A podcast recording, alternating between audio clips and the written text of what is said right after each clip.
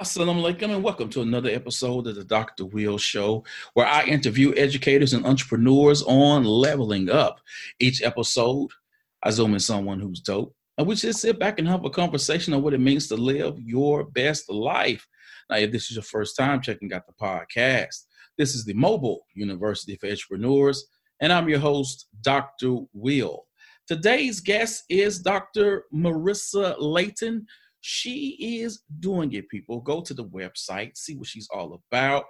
There are going to be notes in the show notes of the podcast as well. She's working with entrepreneurs, getting people to level up. She has her own business coach consulting as well. People, I'm telling you, I'm, I'm so happy to talk to her right now. And uh, we're going to get these gems out there for you to do what you need to do. Because, you know, I'm all about educators taking control of their lives, their careers, and their finances. So I'm excited to have again. I you know I'm I know I'm just keep going on, but uh, people you're gonna love this conversation. I, I just can't tell you how excited I am because the more research I did about her, I was like, yo, this thing got to happen. This thing got to happen. Uh, so for those who'll be listening on Apple Podcasts, Google Podcasts, iHeartRadio, Simplecast, Stitcher, and Spotify, will you please introduce yourself, Dr. Marissa? So, uh, my name, like Dr. Will said, is Dr. Marissa Layton. Um, I'm the founder and CEO of Next Level Consulting, which is a global business management firm. Um, I primarily work with people based problems. Um, so, that's employee engagement, customer service, and leadership development. Um, long story short, I kind of got into business coaching because people that looked like me and people that were around my age could not afford my consulting services. So, I definitely wanted to do something um, outside of the corporate world where I could help small businesses. And that's when I got into coaching. Awesome. Awesome. Up in the ATL. I like Atlanta, but I hate Atlanta traffic. Oh, very true. hate it, hate it, hate it. Uh, so I'm always curious as to how people got to where they are. So, what do you think you'll be doing when you were growing up, and what attracted you to entrepreneurship? So the funny thing is, I always loved teaching and I always loved working with kids. Um, I would be the person that would play school so like I would make my brother sit down in the classroom and I would have like a fake little board. A lot of times it was just a poster board. I think at one point in time my parents got me a whiteboard or a chalkboard. Um, but I always took it a step further and said, you know what, I'm gonna open a school, which is definitely something that I still see myself doing within the next 10 years. But um, my dream job growing up and the track that I was on was actually setting me up to be an actress. Um, I did tons of plays, I did a handful of commercials, I signed with the top agency in college, but later on in life, I fell in love with this thing called consulting. And my dad owned a business most of my life. So I always knew about entrepreneurship. I knew I would start a business, definitely never in a million years would have thought it would have been a global business management company. Um, I more so thought, you know, since I was going to be an actress, it would be like a franchise or, like I said, maybe my school, something like that. But um, when I fell in love with consulting, you know, I'm I am a spiritual person. And um, God actually gave me my business. He gave me my name, my logo, my slogan, and it really came from a season just of me being lost. Um, just to be honest and keep it short, I, I, couldn't find a job that would work with my doctoral requirements. Um, I had to leave to go to residency. Um, mm-hmm. I had certain things that I had to do in the evening time for my school requirements. When it got time to my final doctoral project, I had to commit certain hours to research. And um, consulting is demanding and people didn't want to work with it. So I worked with a small consulting firm and that was just miserable. So when I prayed and asked God for direction and he gave me next level, I just ran with it. And then, like I said, coaching eventually came um, once I started realizing, you know, if I really wanted to work and help small businesses, then I had to create another system. And that's how my entrepreneurship journey started. Wow. So, how did you take that work experience, your education, and your skills to understand the best market fit for you? So for me, everything kind of pointed to consulting um, because so I got my bachelor's in theater Um, but then my dad encouraged me to follow another passion of mine, which has always been leadership. And um, I got my master's in organizational leadership, and then I went on to get my doctorate in strategic leadership. But during my master's program, when I was introduced to consulting, I fell in love.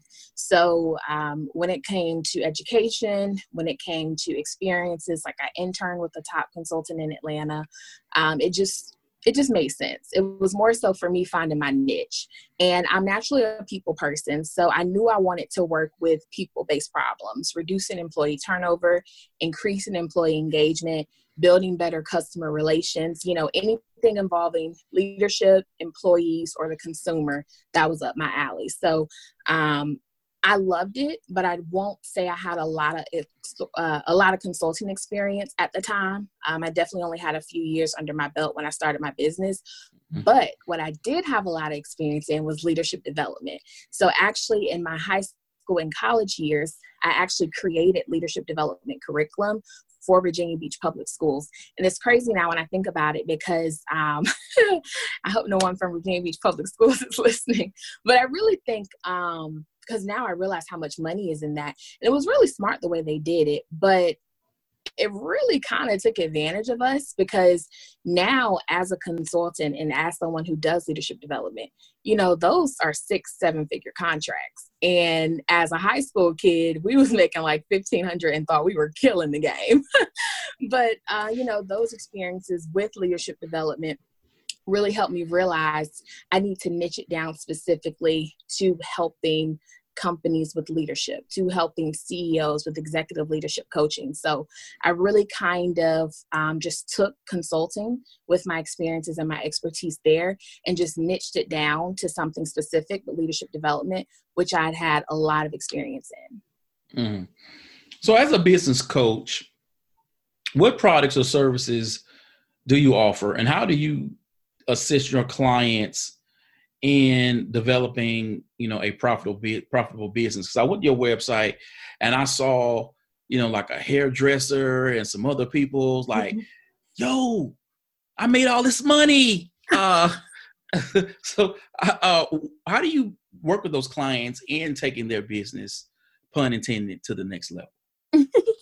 Um, so I really utilize my experiences as an entrepreneur through my consulting firm, and then my experiences as a corporate a corporate consultant, and really just help people, um, primarily new, um, you know, like fairly new or aspiring entrepreneurs take their passion filled idea into a purpose filled and profitable business unit.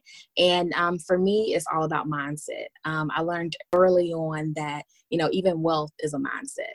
That's why someone can win the lottery and be broke the following year. Um, mm-hmm. Athletes can get drafted and they get hurt, and you're like, How are you broke? you signed a seven, eight figure deal. How are you broke? Um, and it's really about mindset. So, even when it comes to entrepreneurship, you know i'm really big on um, financial literacy i'm really big on financial freedom so um, I kind of call myself, I call myself a business coach, but I also tell people I'm kind of like a holistic coach um, because we do business, we do finances, we do life. Um, so I make sure that everything is put together when you're taking your business to the next level. And I do one on one group coaching, and then I have digital products that focus on goal setting, wealth building, and resources to help you launch or grow your business. Mm. So, as educators, you know, we are Jackson Jills of all things, right? We're most of us, our jobs don't have us specialize in anything. You know, we we're we're teaching different sub so many subjects, even if you're dealing with different, you know, different curriculum and classroom management and all those things that you have to juggle and try to be your your best at, but we don't get to sort of generally drill down and say, this is it. This is what I'm going to be be doing. That I'm going to build my expertise around. How should that edu- that second grade teacher do the work of uncovering their niche, their value add? What should they be looking for in their experiences in the classroom or evaluations from administrators or even comments that other teachers give them? Mm-hmm. You know, really be mindful of what other people are saying to you. Um, really be mindful of what people are saying that you're really good at because a lot of times we're ultimately already walking in what it is that we're meant to do and we just don't know it you know um, like i said i was building leadership programs at like 15 16 and i never would have thought um, 10 11 12 years later that i would be building strategies for multi-billion dollar organizations. Like my mind did not go that far. However you know my it was kind of the trajectory for my life if you think about things that i, re- I was already doing as a child. So when you're thinking about uh, things that you're doing in the classroom things that your peers are saying about you um, if they're saying that you're empowering you know look into speaking blogging you can really monetize off of blogs these days. Um, becoming an author if you're like oh my gosh those things are just so daunting then start small with affirmation cards. You know if you're the person um, that writes like little encouraging notes and leaves it for different teachers turn that into a business. If people say that you're good at making learning fun get into content creation create an online platform. Um, now the schools that did not work did not already have online formats are really struggling. So you really would have came in handy there. And then even when things do go back to normal you know homeschooling is very popular. Um, i know i'm definitely georgia has a great homeschooling program and i'm definitely considering when i do have children um, homeschooling them. And i would pay a whole bunch of money for someone to, you know, of course, I'm going to use the Georgia program, but in addition, um, I would pay a lot of money for online programs. So if you are that person that's great at turning that content into something fun, figure out how you can become a content creator you know? Even if you're like i don't really want to get into the online platform but you create and then you present to schools or you sell your curriculum to schools you know just be mindful of the rights so you can turn into a passive income and not just completely give it to somebody. Um, and then even if people are just saying you know if a new teacher comes in and everyone always puts the new teacher on you and you're like why does everyone always tell me oh i should onboard i should help them um, transition into the new school, it's probably because you have a niche for training. So figure out how, even if it's on the leadership side, depending on how long you've been teaching, um, how you can train different teachers, different educators. I know someone reached out to me. It, the way she niched it down was crazy. Um, but she was literally a coach for minority principals or directors of private schools. And she wanted me to help her grow that business. So she specifically said, you know, they have to be in minorities. It has to be a private or a charter school. And that was from her experiences. She was really good at helping um, on board people when she was in the education um, field and teaching and things of that nature. And she decided to become a coach from it.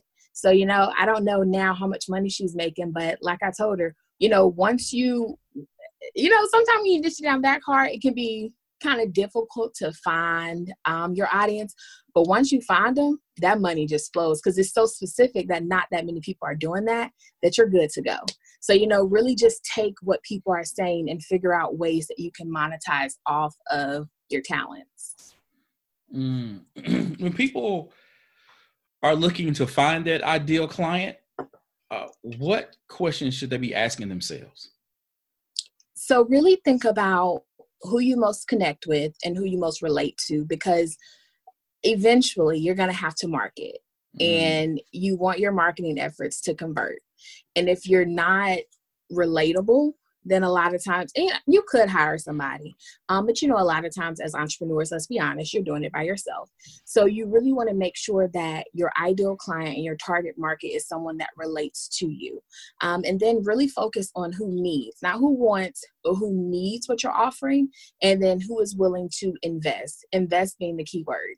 Um, like when i first started my consulting firm i just knew i was working with nonprofits just knew but it didn't take me long to realize nonprofits can't afford my services so i need to market to who my services, who my prices of my services appeal to. And for me, that was mid to large size enterprises. And then with coaching because I was building my consulting firm during my doctoral program, I was like, well, duh, if I'm going to be a business coach, I should just coach students, you know, people who are in school and try to build a business. But college students couldn't afford my my coaching services. So then i realized i needed to work with educated working professionals you know? So definitely be mindful of your value. You know sometimes i feel like people focus on their target audience and then they're wondering why they can't get clients. Either your prices are too high or either you're lowballing. So you know when you're figuring out your ideal client definitely be mindful of your value and then take that in consideration before you're just sold on um, a, a, specific target market. And then when it comes down to narrowing down your target market, of course, you should know the basics gender, age, life stage, profession, all of those type of things, um, including income. But really dig deep and ask yourself who do they follow on social media? Because that's who you need to be engaging with. Those are the comments you need to be in. Um, where do they like to go? Because that's where you need to be. Um, how do they define success? And then how do they measure success? Because in your marketing tactics, that's what you need to speak to. Mm. So when, when you're talking about value and the problem, I guess your business should be solving for your clients, how should someone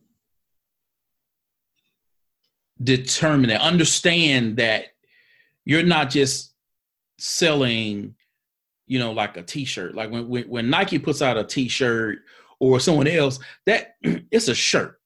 It, it's not them, it's not that shirt isn't solving a problem. It's just a shirt, right? Mm-hmm. It's not like uh, you know, this I, guess certain coats. If you sold a certain coat mm-hmm. in the winter and you said, "Listen, New York, when it drops down to zero degrees, this coat gonna make you feel seventy toasted. We got this right here." So it, you could say maybe this is solving the problem, but generally, mm-hmm. it is what it is. Like you know, and, and I don't know if that's a great analogy or not, but when when when when you are that educator or that consultant or that hairdresser or whomever, and you're saying, "Look, I have to solve a problem for a client." Because that's how I am going to build my business, sustain my business. How, how does someone look at what they're doing and be able to articulate the problem they're solved, right? So just so instead of them just saying, I offer Google training to school districts, how are they able to understand how in using Google or whatever they're doing, they're actually meeting the need of a school district and solving that need? It's really putting yourself in the shoes of the client, you know? And a lot of times, whenever you have a service or product, it should be the solution to something. So, um, like as a coach, the problem is I have no idea what I'm doing um, with my business. The solution is I'll help you build your business. But you do have those people where they don't really answer a need. Like, you know, I have clients and like, okay, Marissa, I get what you're saying, want versus need, but I don't really address a need. Well, you need to kill the want. You know, I always use the mm-hmm. example of food. I want uh Ruth Chris steak medallions with the shrimp on top. I just need food. That could be a piece of bread with some peanut butter. So when you're looking at it that way, you know, though I just need the bread with the peanut butter, oh, best believe I'm still going to invest in Ruth Chris every now and then. So you really have to find ways that your want, even if you don't necessarily address a need, like the shirt example. Um, I had a client to sell bracelets, and she's like, Well, that's not a need. Okay, you need to kill your want. Why would someone invest in this? What makes your bracelet special out of everyone else?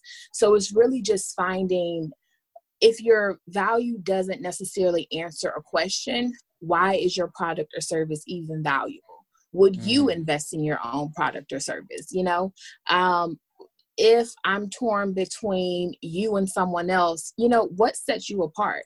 Why would someone invest in you over another person? What is, and that goes back to making sure that you're relatable and making sure that you connect because what is it that makes them want to buy from you instead of from Susie Q down the street? Wow. I love that, people. I, did you hear that, people? Make sure you rewind, you stop, you listen to that again, get your notepad out. I like that right there. I saw this on your website. Now, I'm going to be honest with you. I got a little giddy inside when you start talking about the six figures. Now, I'm not searching for the six figures, right? That's not on my dream. But I'm not gonna turn it down either. uh, so, how does an educator take that side hustle that they're doing, whether it's they're offering courses, they have a a, a book out there, and from that they're speaking, uh, they're doing webinars. How do they take that to grow that into a six figure business? And what steps should they be taking for steady growth? So, um, one thing I always like to say is focus on the tree and grow some branches. So, mm. um, I am, if anyone follows me on social media, you know, I always promote multiple sources and multiple streams. So, a source is an entity within itself. So, like an income source for me um, would be co- coaching and then consulting. An income stream would be from coaching I have group coaching, one on one coaching, speaking, digital products. You know, those are my different streams. But then my source is an entity. However, the problem that I see when people are trying to grow is sometimes, especially when it comes to millennials, because we have so many ideas and we just want to produce, um, it's just too much going on. And you know, mm. you really need a solid foundation. So focus on your tree and grow some branches. So when it comes to your branches, create a list of 50. So what this is is a list of 50 services or 50 products that you can produce.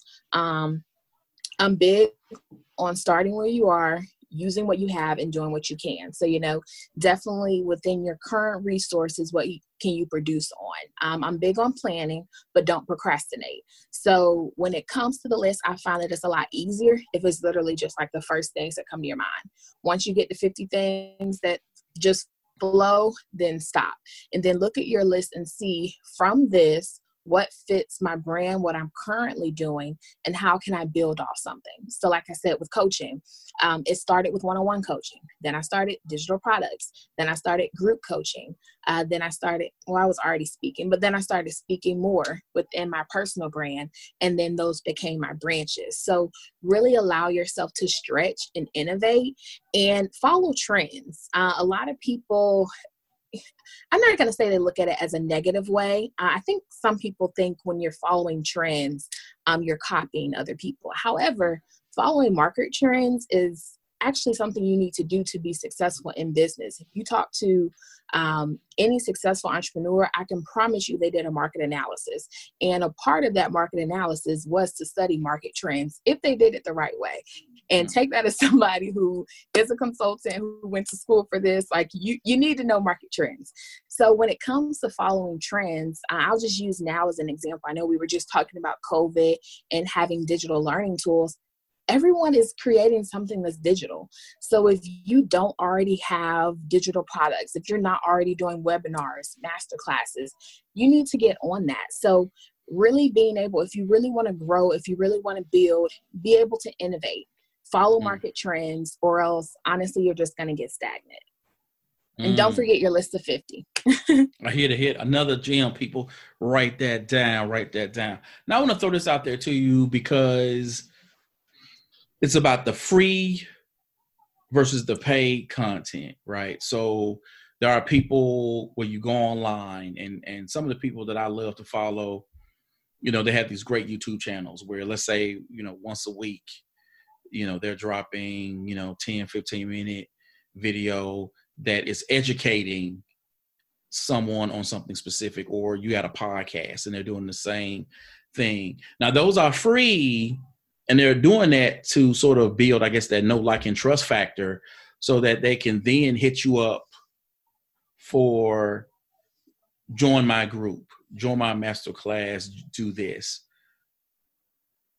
We all know that you can't give it all away for free. Like even like right now on, on this podcast, you've been sprinkling, right? You've been sprinkling some good some good stuff, but you're not giving the whole meal right now, and you and you can't because we got to pay for it. So, how does someone determine how much free they should do? How much of what they offer for pay should be added to the free? So, um, I just to say I'm real strategic with my sprinkles. You know, um, so if you're not good at at it, um, you know, definitely don't beat yourself up. It takes a lot of practice, but I definitely would start with give people the what. You can tell them all day what they need to do. Um, you know, if you're in entrepreneurship, what tools you use, what strategies you use, but don't give them the how. That's what they need to pay for. So all day, you you want to know what it is? Sure. You want to know how to do it? Invoice you know? Um so it's very important to just kind of make sure that you figure out a sweet spot. Um i know for me i do do you know like the weekly thing. I do something called coaching tip thursday.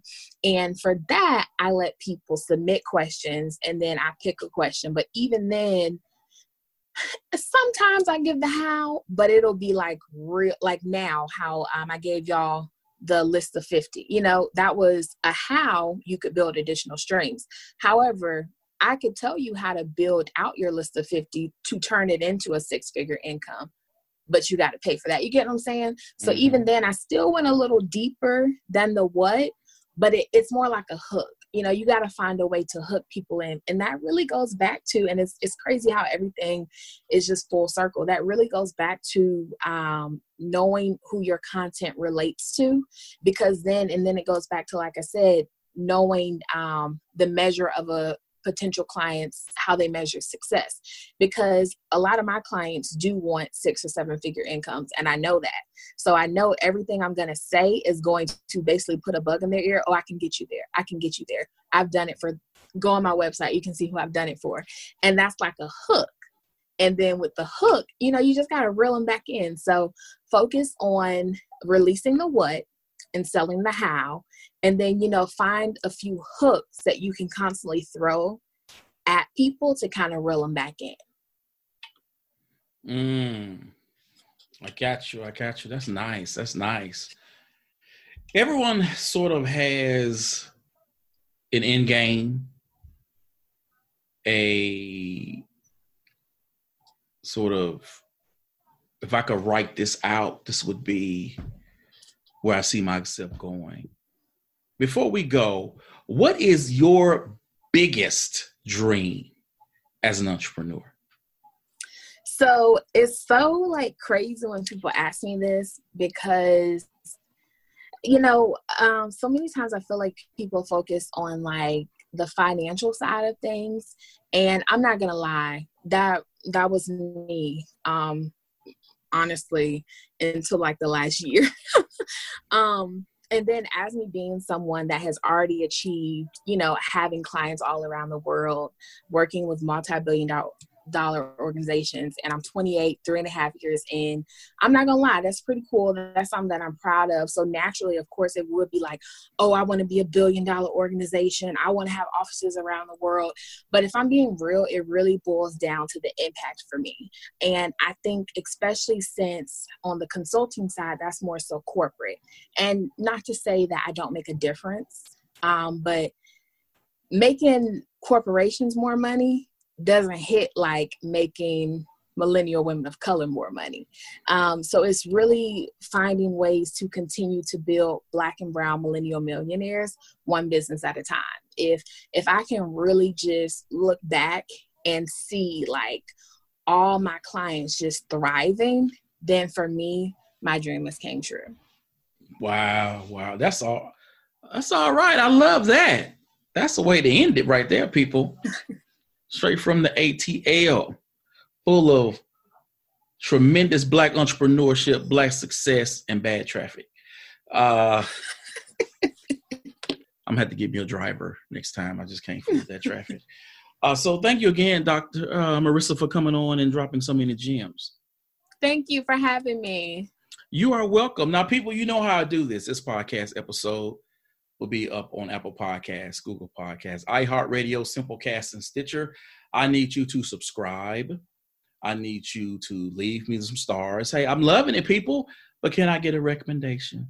Can I get a comment, people? Because your boy's trying to get Oprah on the show, and I want her to know that I'm doing big things around here. Again, I'd like to thank my guest, Dr. Marissa, Marissa Layton, for coming on and dropping so many gems. And I'd like to thank you again for checking out another episode of the Dr. Will Show.